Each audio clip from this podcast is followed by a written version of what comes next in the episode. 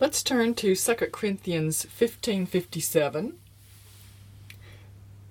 Sorry, 1 Corinthians 15:57 and 2 Corinthians 2:14. 1 Corinthians 15:57 and just a couple of pages over 2 Corinthians 2:14. This is part 5 of our series on the power of thanksgiving. Uh, no matter how challenging and adversarial our circumstances may be, we can thank our way to victory over them. And there are those who accuse us in the word of faith of teaching that if you just have enough faith, you won't have any problems or challenges in life. And that is not true. The Bible does not teach that. I've never taught it. And if there are any genuine teachers of the Word that are teaching that, I'm not aware of it. Uh, if that's a doctrine that's being taught uh, by someone out there, then they're not teaching what the Bible says. There's no such thing as coming to the place here on earth where we will never have any challenges or problems. But we can learn how to use our spiritual weapons to overcome them and thank our way to victory every time. And that's what we're studying in this series. We don't thank God for sickness. We don't thank God for debt and lack. We don't thank God for the problem. He's not the thief. He's not the destroyer. Sickness is not your friend for any reason. Say this out loud. Sickness is not my friend.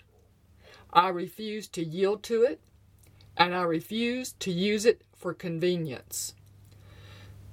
Children uh, are tempted to pick up on this at an early age. It's a temptation to use sickness as a convenience to get out of doing something they don't want to do or to get attention. They don't want to do their chores, so they, you know, it's convenient to use sickness as, as a way to get out of doing their chores.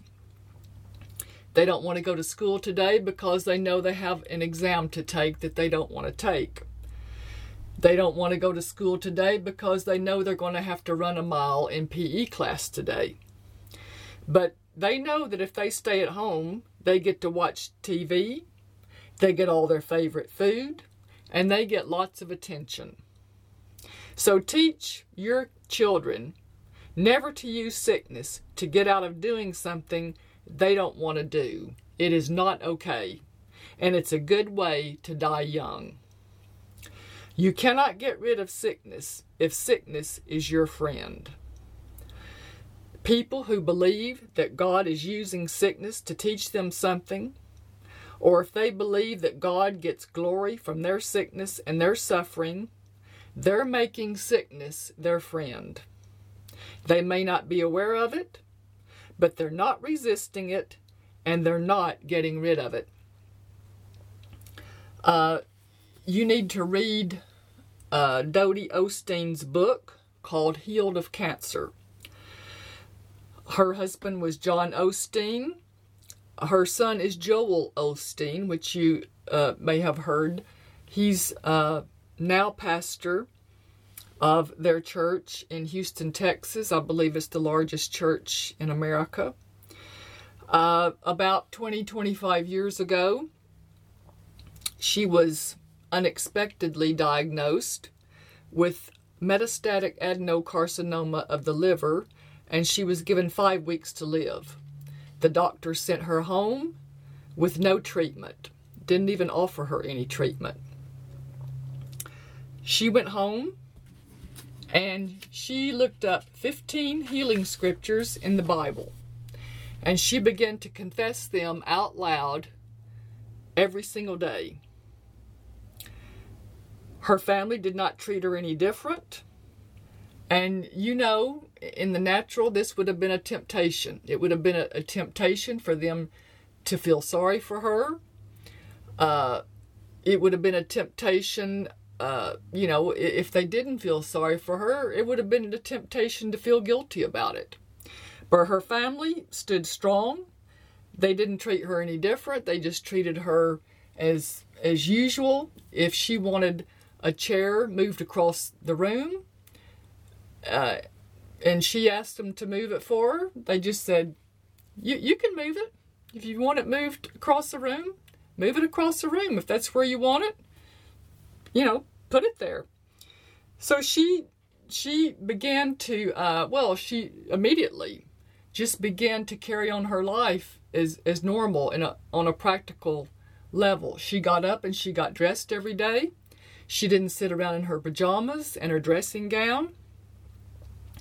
And she began uh, and continued to speak the word into her spirit on a regular daily basis, just like she was taking prescription medicine that a doctor had prescribed for her. And she continued to speak these 15 healing scriptures into her spirit. And the more her spirit got full of the Word of God, it drove out every single cancer cell from her body. And five weeks later, she was still alive.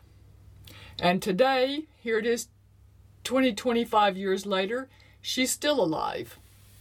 And you can see her uh, sitting on the front row in their church when they broadcast their, their church services on television.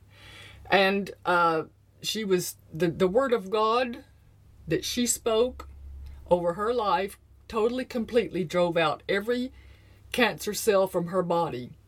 And what sometimes happens in miraculous healings like this, someone, uh, you know, will turn around and say, well, you know, th- this wasn't really a miracle. The the doctors, um, you know, they made a mistake in in her diagnosis. You know, she never really had cancer in the first place.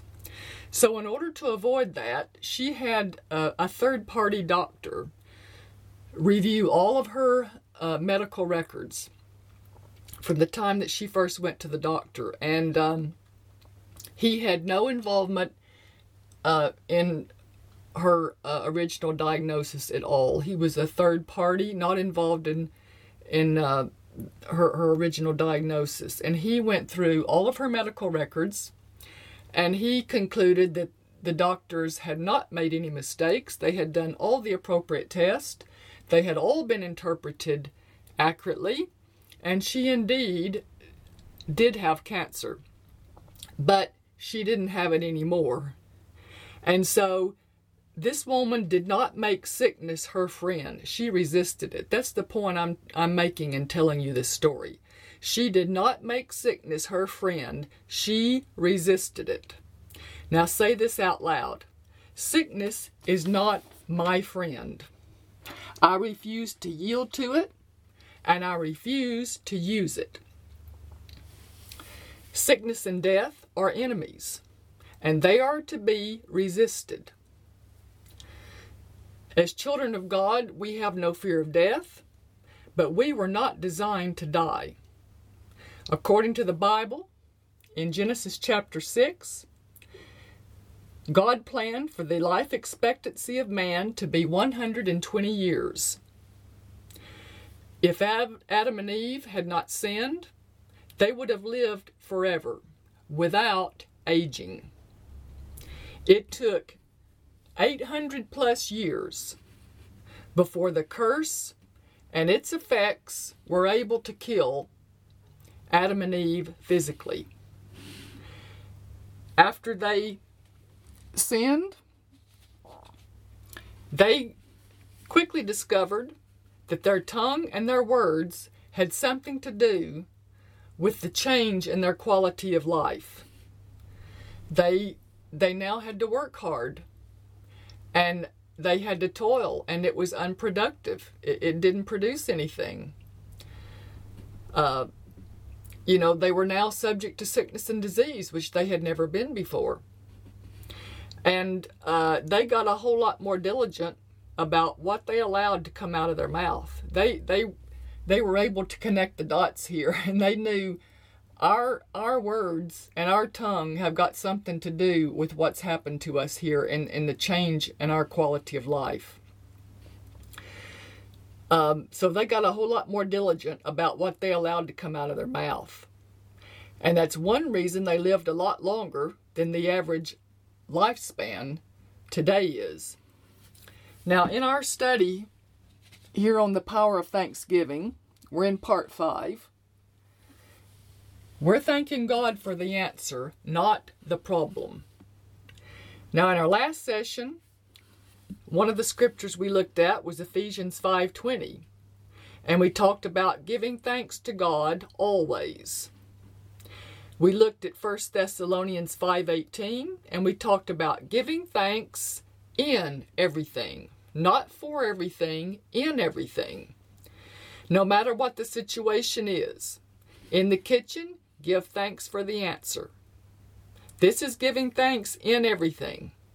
In the car, give thanks for the answer. In the garden, give thanks for the answer. In your pajamas, give thanks for the answer. In good times, give thanks for the answer. In hard times, give thanks for the answer. Give thanks in advance before you see any change, before you feel any change, before you experience any change. Begin to give thanks, and you're already beginning your way out of it. Now let's look at uh, 1 Corinthians 15 57. But thanks be to God, which giveth us the victory through our Lord Jesus Christ. Notice the word gives or giveth in the King James Version. This word gives or giveth us its present and its future. He gives us the victory, and He will give us the victory through our Lord Jesus Christ. This is present and it's future. It's a release of your faith to thank God for victories that you have not experienced yet. And it is connected to God being able to give you the victory. It gives God access to work on your behalf to give you the victory. If you wait till uh, something's already changed or something's already happened in your circumstances before you begin to thank God, that does not require any faith. Now let's look at 2 Corinthians 2, just a couple of pages over. 2 Corinthians 2, verse 14.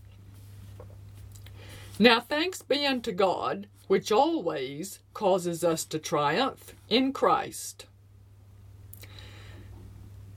Now, for our purposes here, we're, we're going to stop there. Now, thanks be unto God, which always causes us to triumph in Christ. Notice the words always causes.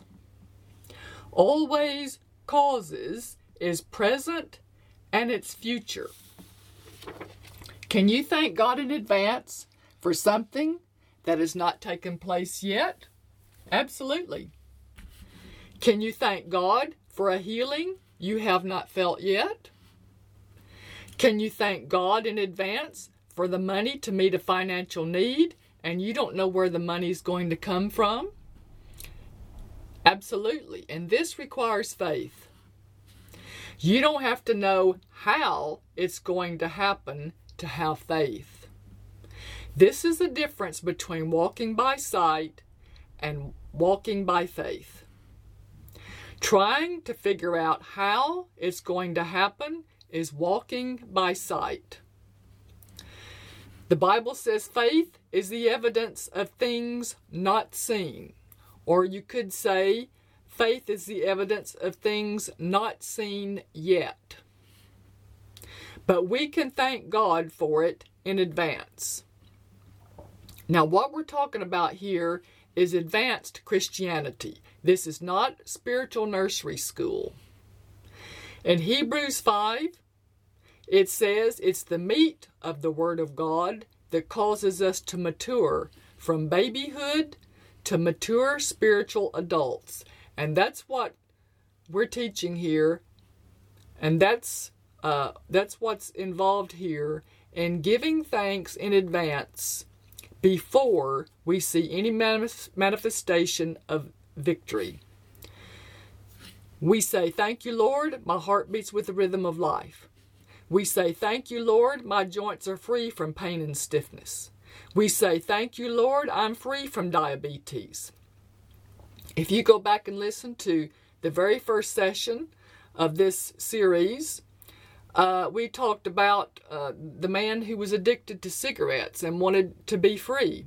I, I referred to him as the cigarette man.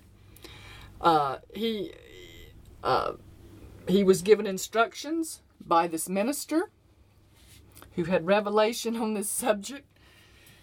He had revelation on faith and how faith operates and thanksgiving. And he instructed this man to begin to thank the Lord to begin to say every day, every time he lit up a cigarette, every time he bought a package of cigarettes, every time he put out a cigarette, say, Thank you, Lord, I'm free from cigarettes. And he instructed him to, to do it even while he was still smoking. And this man was obedient to do it. You need to go back to the first uh, session in this series and listen to that. But as long as this man was complaining, God, why don't you take these cigarettes away from me, which he had been doing for weeks and months? As long as he did that, nothing was happening. He said, I've been prayed for. I've had things cast out of me. I've had things put in me, and I just can't get free from cigarettes. And the more he said that, the more frustrated he got. There's no faith in that.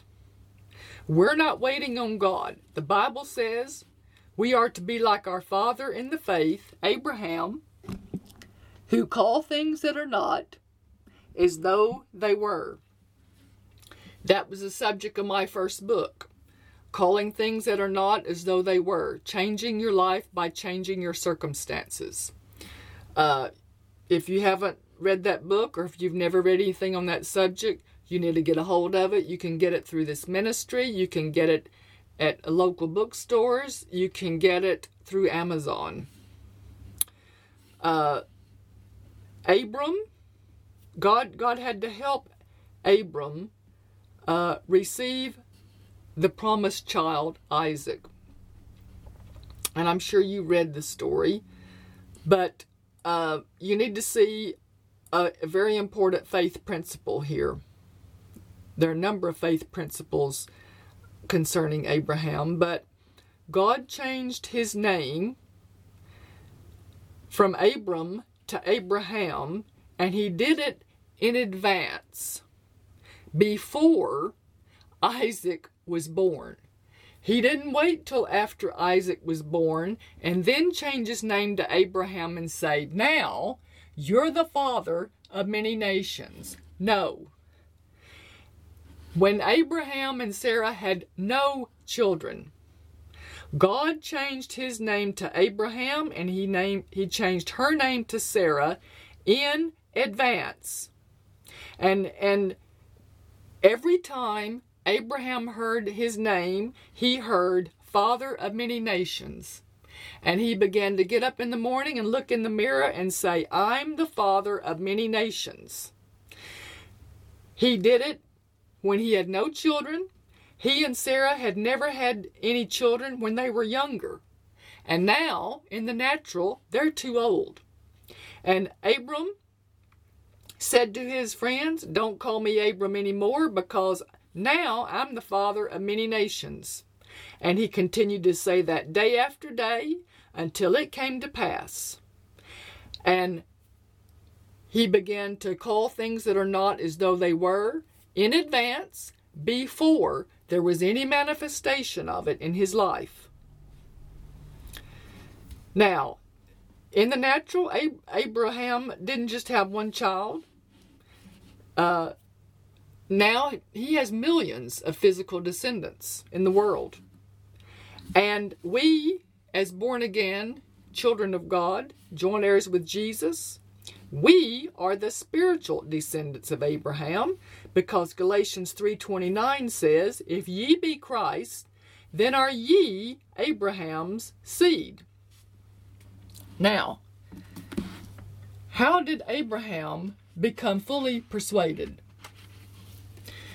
In Romans 4:20 to 21, it says this: He was strong in faith, giving glory to God, and being fully persuaded that what he had promised he was able also to perform.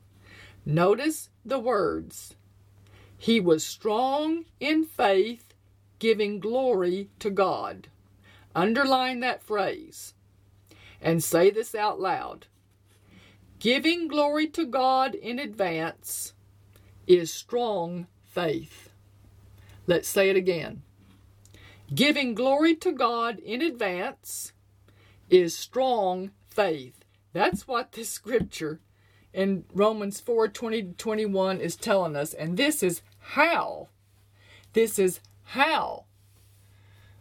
Part of the reason, part of the strategy, how he became fully persuaded by giving glory to God in advance. And the Bible says he had strong faith. How do you give glory to God? One of the major ways to give glory to God is by thanking Him and by thanking Him in advance. Now let's turn over to um, Luke 17. And we're going to look at a scripture here that's going to uh, demonstrate this principle. Luke 17, verse 11. And it came to pass, as he went to Jerusalem, that he passed through the midst of Samaria and Galilee. And as he entered into a certain village, there met him ten men that were lepers, which stood afar off. And they lifted up their voices and said, Jesus, Master, have mercy on us. Now, these men did not say, We just want to thank God that we got the leprosy. Because if we hadn't got leprosy, our families never would have been saved. No, they didn't say that. They didn't say, We believe our suffering and pain is bringing glory to God. Never. No, no, no. They did not say that. And if they had, they never would have been healed. Have you ever heard somebody make a statement like this? This is nonsense, and it's unbelief. God is more than able to deal with your family and get them saved without you having to be sick. Verse 14 And when he saw them, he said unto them, Go show yourselves unto the priest. And it came to pass that as they went, they were cleansed. Now, back in in Bible times, back when this occurred, uh, people who had leprosy were separated from the rest of the community. This was part of the public health measures that were taken. In today's society, people who have infectious and contagious diseases are not separated from the rest of society. But in Bible times, the public health policy was people with infectious diseases were separated from the rest of the community, and there was a, a public health reason for it.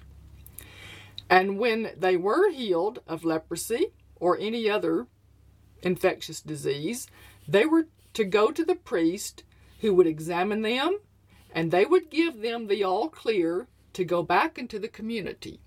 You can read about this in Leviticus 13, verse 2. Now, in the natural, there was no reason for these ten lepers to go show themselves to the priests to be examined unless they believed they were healed. Now, we're talking about faith here. Outwardly, nothing has happened to them yet. Their circumstances haven't changed.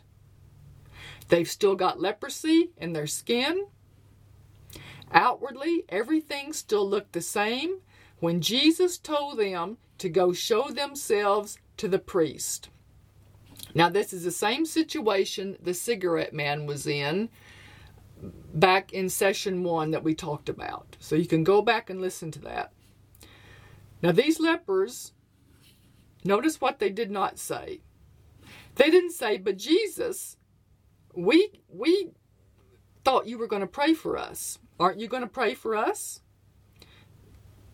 You know, now if they were walking by sight, they would have said, as soon as you pray for us and as soon as we see we're healed, we'll go and we'll show ourselves to the priest. But there's no point in us going to the priest until we're healed. But as soon as you heal us, then we'll believe it. And as soon as we feel something and as soon as we see something, we'll go, we'll believe, and we'll show ourselves to the priest. No, that's not what they said. That's not what happened. Jesus just said, Go. What did happen? Verse 14. And it came to pass, as they went, they were cleansed. Say it out loud.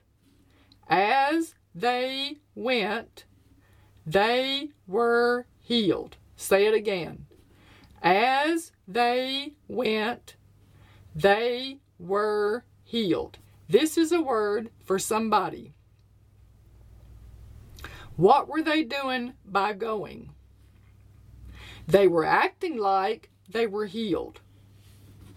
Only people who had been lepers and had been healed were to go to the priest to be examined. And these lepers demonstrated their faith by going. And they said, I'm going to the priest because I am healed. They still had the symptoms, even in the presence of Jesus. The symptoms only left their bodies when they were acting like they were healed. And as you go thanking God you are healed, acting like you're healed, calling yourself healed, making plans to do things healed people do, the symptoms are going to go. Now, in verse 15, and one of them, when he saw that he was healed, turned back and with a loud voice glorified God. Notice it says with a loud voice. While this man was still out of sight, as they went, the leprosy left their bodies. As they acted on the word Jesus gave them, as they acted on the instructions Jesus gave them, the symptoms left their bodies. And while they were out of sight, this man began to yell with a loud voice. And Jesus heard him. Jesus stopped and he turned around and he looked back and he heard this man running down the road. Thank you, Jesus. Thank you, Jesus. Thank you, Jesus. Glory to God. Glory to God. Thank you, Jesus. And in a minute, Jesus sees a man come around the, the bend in the road and he's running down the road toward Jesus as fast as he can. And Jesus saw him coming, and verse 16 says, and fell down on his face at his feet, giving him thanks. Underline that phrase giving him thanks. This is how he glorified God by giving him thanks. Thank you, Jesus. Thank you, Master. Thank you, Lord. Glory to God, glory to God, glory to God. Thank you, Lord. Thank you, Lord, I can go back home. Thank you, Lord, I can go back to work. Hallelujah. He wasn't timid about this at all. He showed he had some conviction. He had some conviction in his thanksgiving. He wasn't timid, he wasn't embarrassed.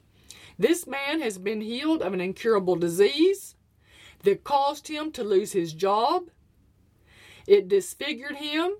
It robbed him of years, cut off from his family and the rest of society. And now, because of Jesus, he's no longer an outcast. He's free from the disfigurement of this disease. Now he can go home, he can go back to work, and this man has a reason to get loud, and he did. Hallelujah. Hallelujah. This scripture proves healing brings glory to God, not sickness. I'm going to say that again. This scripture proves that healing brings glory to God, not sickness. Verse 17 And Jesus answering said, Were there not ten cleansed? But where are the nine? Now, Jesus is a faith Jesus. Only one of these nine men returned. The other nine did not return. How did Jesus know they were healed? He hadn't seen them, they didn't even come back. How did he know that they were also healed? He said, Where's everybody else that was healed? What where's the rest of your group? Why didn't they come back with you? And verse 18 says, There are not found that return to give glory to God, save or accept this stranger. The only one who returned was a foreigner. He was not even a covenant man, he was a foreigner. Say this out loud. Giving thanks is giving glory to God. Say it again. Giving thanks is giving glory to God. I heard Brother Copeland tell the story once about a uh, a lady who kept uh, uh, well when in their church church she went to they they had a testimony time.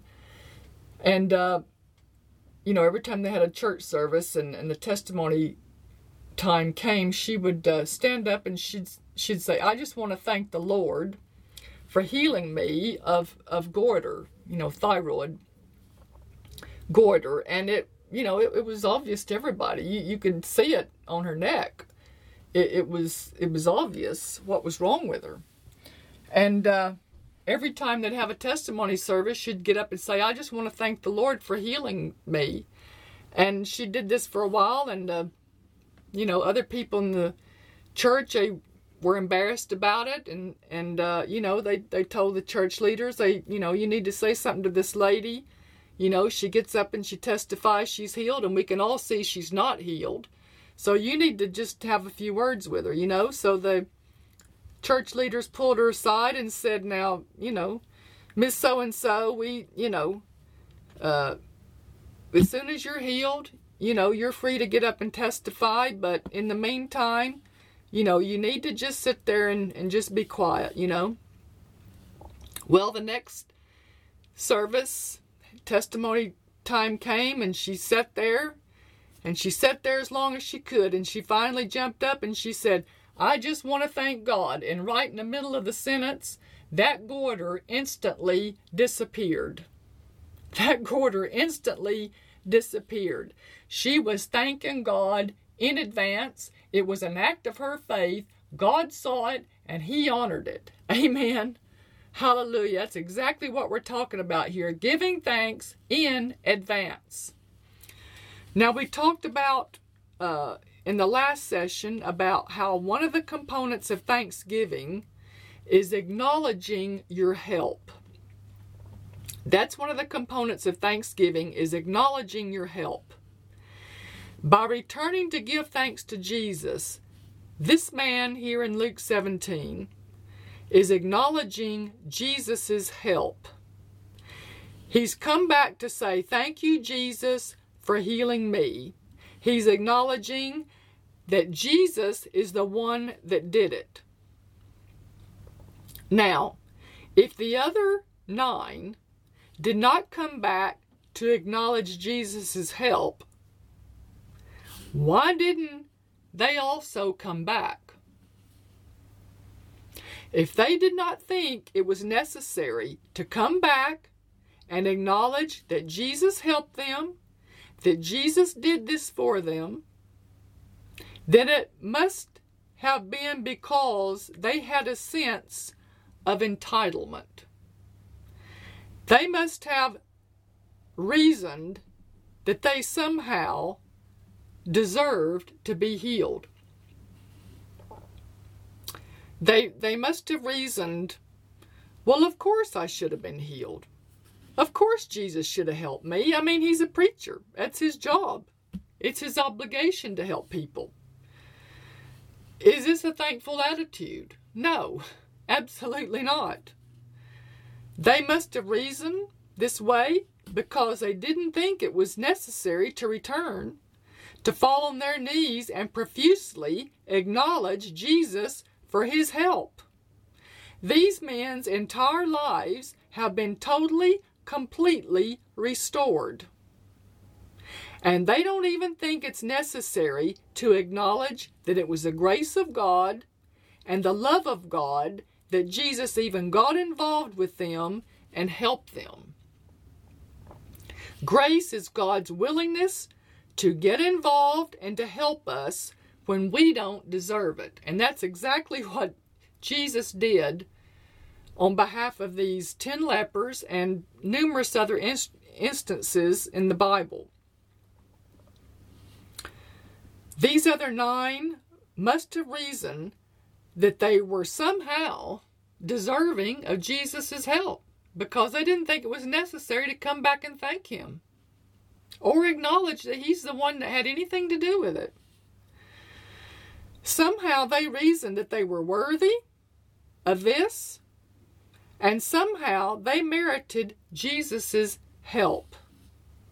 The truth is, this would never have happened apart from the kindness and the love of Jesus toward them. And the one man who returned and acknowledged that, only one returned and acknowledged it, but the other nine did not see it that way. When you know, when you really know, that there's no way you would ever have gotten what you needed and asked for, except the Lord's mercy and grace causing it to happen for you, and He gave it to you, why wouldn't you run back, fall on your knees, and profusely thank Him with a loud voice? Thank you, thank you, thank you. Thank you, Lord. Thank you, Lord. Thank you, Lord. Thank you, Lord. Back uh, earlier in the year, I went to London uh, on, on a weekend for uh, a day. I had some business there and I met up with a friend while I was there. And uh, when I first came to England, I, I lived in London for a while and, and I enjoyed it you know, I was that's where I was supposed to be. But um, London's changed a lot since I moved here, and uh, now, praise God, I, I live out in the beautiful countryside. But on this trip to London, it, it didn't take but one day in London for me to come home and when I walked through the door and closed the door, I mean, I immediately fell on my knees and I thank God for where I live. Uh, you know, I, I, I'm thankful that I don't have to live on the 30th floor of a tower block in London. Now, there's some people that are perfectly happy, you know, that they wouldn't be anywhere else. But, you know, the, the point is, I thank God that that's not me. Amen. I thank God he's blessed me with where I live. And the point is, if you can't go home and walk in your house and say, "Lord, if it wasn't for you, we would have never had this house." And I just want to say thank you, thank you, thank you, thank you, Lord. If you cannot thank God for that and hundreds of other blessings that he's given you by his grace, his mercy, his kindness, his goodness and his love toward you, then there's something wrong with you. And you need to take personal inventory of why you're that way. What did we say about people who think they deserve God's help? We, we've talked about this in previous sessions. People who think they deserve God's help are unthankful when they do get help. They reason I'm in church every time the doors open. I help clean the church. I take people shopping. I visit people in the hospital. And I just don't understand why I'm not healed. They think they're entitled to complain because God hasn't done it for them by now. These people somehow think they have earned to be healed. They think they're entitled to be healed because of their good works. And if that's the case, then it's not by grace. And that's uh, most of what the New Testament talks about is, is grace versus works. These people have come to a place where it's not the grace of God to heal them. It has become, I deserve it because I did this, I did that. It's my good works. I'm entitled to this because of my good works. And as a result, they're not being thankful. Have you ever known someone that was in trouble and someone came along and bailed them out and they would not even acknowledge it? It's not uncommon. I've personally helped people. I bailed them out of situations before. And in one case, you know, uh, they came to one of my meetings one time and they've never been back. In this particular situation, as in almost every situation, it was my own personal money. It was not ministry money. It was my own personal money. And these people have never given one offering to this ministry. I did at least get an email that's better than what Jesus got. Over here in Luke 17, he didn't even get an email thanking him. I've heard Jerry Savelle say he's he's bailed out people and families on numerous occasions. His own personal money, not ministry money. And some of these people have remained loyal and faithful to his ministry, but not all of them. They hung around for a few weeks or a few months and they were off. Why? The same reason these nine lepers were off. They reasoned, well, Jerry Savelle's a rich preacher. That's what he ought to do with his money. And besides that, I mean, really, it wasn't as bad as it looked. I mean, I was really on top of the situation. I would have handled it. It would have worked out somehow in my favor. Or they think, well, if he hadn't helped me, somebody else would.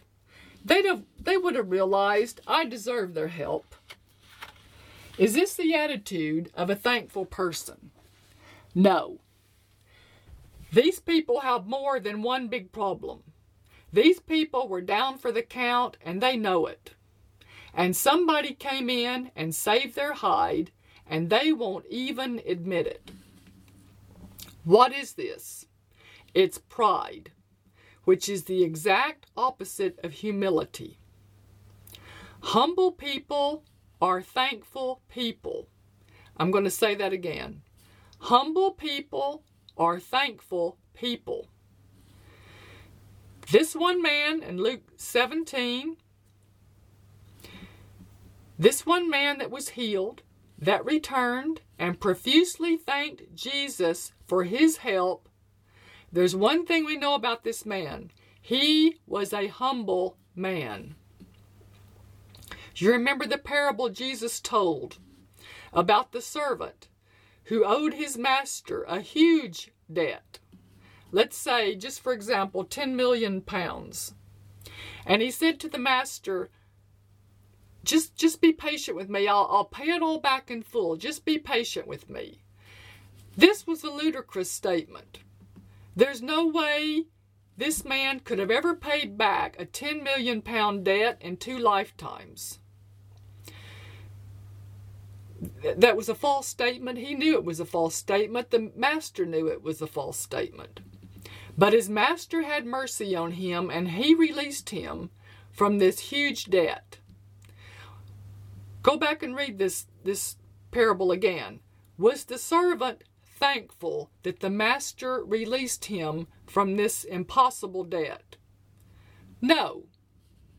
did he express any thanksgiving to the master for releasing him from this impossible situation? No. What did he do? This servant turned around. He went out and he found someone who owed him 10 pounds and demanded the payment. And the man did the same thing. He asked for patience. He said, If you'll just be patient with me, I'll repay you the whole 10 pounds. But this servant would not, and he had him thrown in jail. And his fellow servants went and told the master what he had done, and the master was very displeased. And when he found out about it, he had this servant delivered over to the tormentors.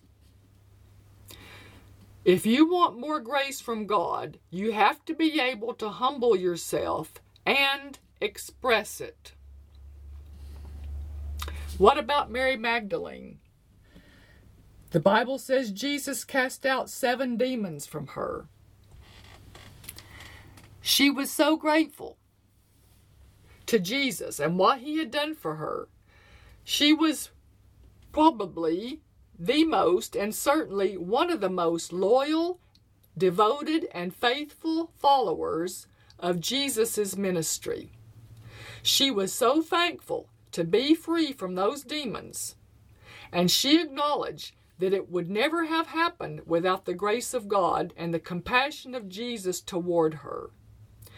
She didn't just send Jesus an email or a one time offering, you know, thanking him for bailing her out and, and, and reasoned, okay, I've done my bit, I'm off. No, she followed his ministry everywhere he went, right to the very end. She knew what it was like to be demon possessed, and she knew what it was like to be free.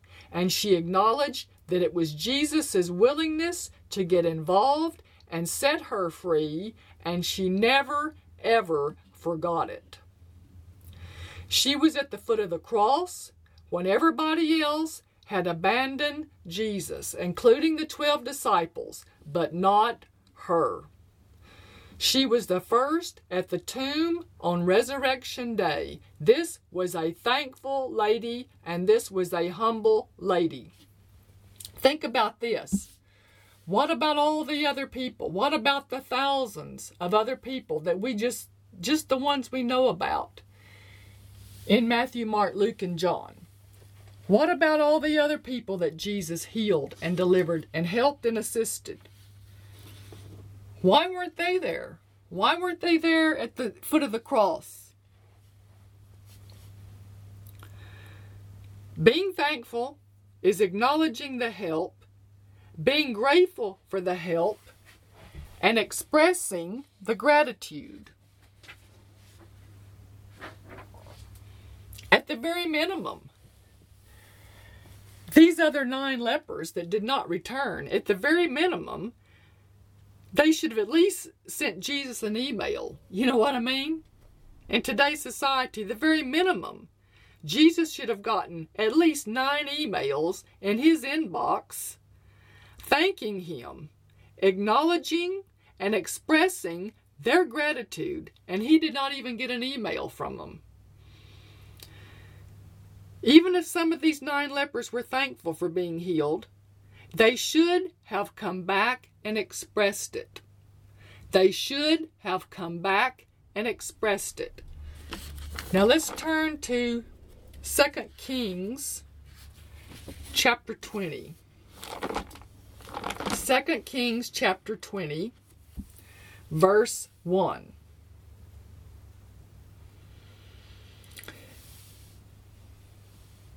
Here we have the story of Hezekiah. It says, In those days was Hezekiah sick unto death, and the prophet Isaiah, the son of Amoz, came to him and said unto him, Thus saith the Lord, Set thine house in order, for thou shalt die and not live. Now, as if this wasn't bad enough that he's got a death sentence here, This is a prophet of God who's come to him and said, Get your house in order because you're going to die. This is not a doctor telling him he's going to die. This is the word of the Lord telling him he's about to die. That it, it this is imminent. Now, this story also gives us some insight into the fact that some things are not set in concrete. Now, when Hezekiah heard this death sentence, he took it seriously, and the Bible says he turned his face to the wall and started seeking God and praying. And in verse 5, before uh, Isaiah had given him the word and was was leaving the premises. And in verse 5, God spoke to Isaiah and said, Turn again, tell Hezekiah the captain of my people. Thus saith the Lord, the God of David thy father, I have heard thy prayer, I have seen thy tears. Behold, I will heal thee. On the third day thou shalt go up into the house of the Lord. Now, before, now, Isaiah has given him the word of the Lord. He said, Set your house in order because you're about to die. Before he even gets out of the courtyard, uh, the Lord said, Go back, Tell Hezekiah I've heard his prayer, I've seen his tears. Not only is he not going to die, I'm going to add 15 years to his life. Now, Isaiah's probably thinking, but Lord, you just told me to tell him he's going to die. That's probably what's going through Isaiah's mind, but he didn't say that. He just did what the Lord instructed him to do. Hezekiah got better and he completely recovered from what was originally a death sentence. But he forgot to do something. Now let's turn over to Second Chronicles 32. In Second Chronicles 32, uh, we have the same account of this story, a little bit different. Uh, you know, because it's in a different book. But we have the same account here. In verse uh, 25 of Second Chronicles 32, uh, well, let's start with 24. In those days, Hezekiah was sick to the death and prayed unto the Lord, and he spake unto him, and he gave him a sign. But Hezekiah rendered not again according to the benefit done unto him. For his heart was lifted up, therefore there was wrath upon him, and upon Judah and Jerusalem. Notwithstanding, Hezekiah humbled himself for the pride of his heart, both he and the inhabitants of Jerusalem, so that the wrath of the Lord came not upon them in the days of Hezekiah. Then it goes on to tell us how rich Hezekiah was, and God's the one who made him rich. But let's go back to verse 25. Hezekiah failed to give thanksgiving to the Lord when he was healed. This is what he forgot to do. Let's read this from the Living Bible. It says, However, Hezekiah didn't respond with true thanksgiving and praise for he had become proud. What we say about pride? It's the opposite of humility. Humble people are thankful people. Prideful people are unthankful people. It's pride that keeps people from giving thanks to God when He has done something for them. It's acting like it would have happened anyway and you would have gotten it on your own without God's help and without God's intervention. We should acknowledge when the Lord gives us something. We should be acknowledging He is the one who did it. That's why in my meetings I usually give uh, people an opportunity to share a testimony at the beginning of the meeting. It gives people an opportunity to acknowledge what God has done for them and acknowledge God did this for me It would not have happened without his help. It would not have happened without his intervention. Okay, I did believe God. I did pray according to the word. I did stand on the word. I did confess the word. But at the end of the day, this would not have happened without God's intervention. God is the one who did this. And you're acknowledging what God has done, you're grateful for what He's done, and you're expressing it, and you're telling it. This enlarges your capacity to receive from God, and it qualifies you for greater grace and greater miracles. What do the humble get? What does the Bible say the humble get? The humble get grace, and the proud get resisted. Regular thanksgiving is an exercise in true humility. I'm going to say that again. Regular thanksgiving is an exercise in true humility. It's a spiritual exercise. When God does something for us, we need to speak up and we need to acknowledge that He did it. When the doctors say, We don't know what happened, we just can't explain it, but you no longer have cancer. You no longer have Crohn's disease. You no longer have emphysema, whatever the case is. You say, I know what happened. He did it. God did it. When they say, when the doctors say, you're just one of the lucky ones, you say, no, God did it for me. When people say, well, you're so smart and you're so talented, that's why you have a successful business, you say, no, God did it. He didn't have to do it, but He did it. And that is grace. Now let's look at um, verse, uh, I think it's, yeah, verse 25 in the New Living Translation. It says, but Hezekiah did not respond appropriately to the kindness shown him, and he became proud.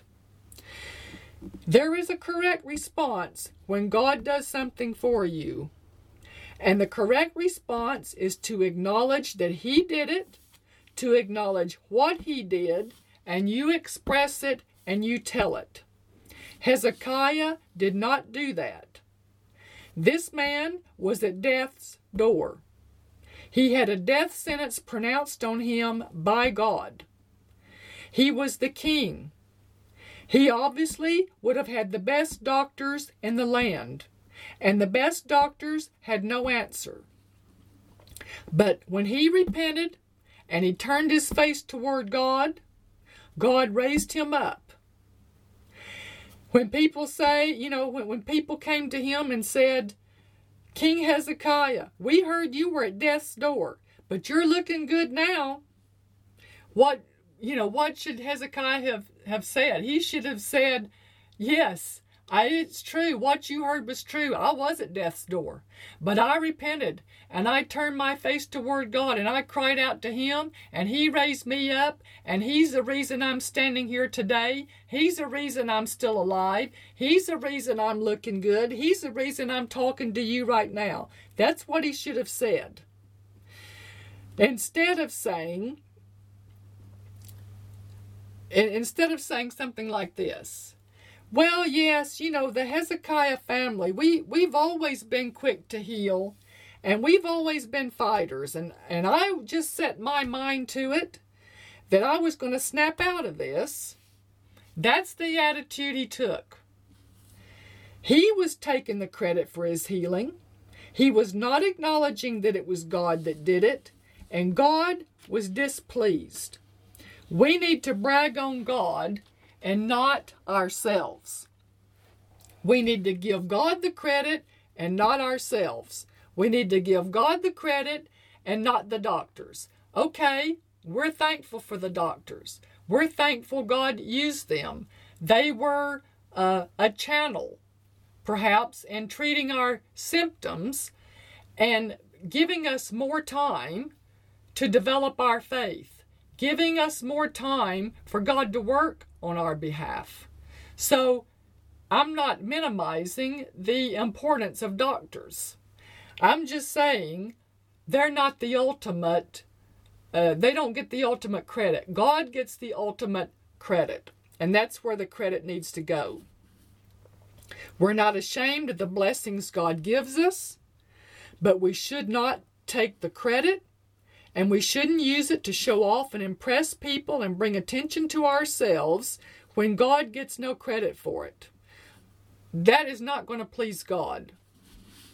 Hezekiah was ungrateful and he did not respond appropriately to what God had done for him. He was too proud to acknowledge that it was God that raised him up. But when he turned his face to the wall and he prayed to God and he repented, he humbled himself. And I bet he began to praise God and give thanks that the judgment of God did not come on him like God had originally prophesied. He probably said, Lord, forgive me. Forgive me, Lord. I should have thanked you. I should have put it on the front of every newspaper in the country. I should have put it in the on the front of the newspapers about how you heal the king. What I should have done, I should have proclaimed a day of thanksgiving for the whole country. I should have given the whole country the day off. We should have had a Thanksgiving party. I should have proclaimed a public holiday. I should have stood up and told everybody how you heal the king. That's what he should have done. You know, he shouldn't have acted like that this happened and that he came out of this all by himself. Amen. Now I want to leave you with this. I want to finish off with this. Giving thanks to God is glorifying God. That's the point I want you to get out of this teaching today. Giving thanks to God is glorifying God. It is a major, powerful way to glorify God by giving Him thanks acknowledging his help, acknowledging he's the one that did it, and expressing that gratitude and that thanksgiving. I think we need to give glory to God today. Amen. Hallelujah.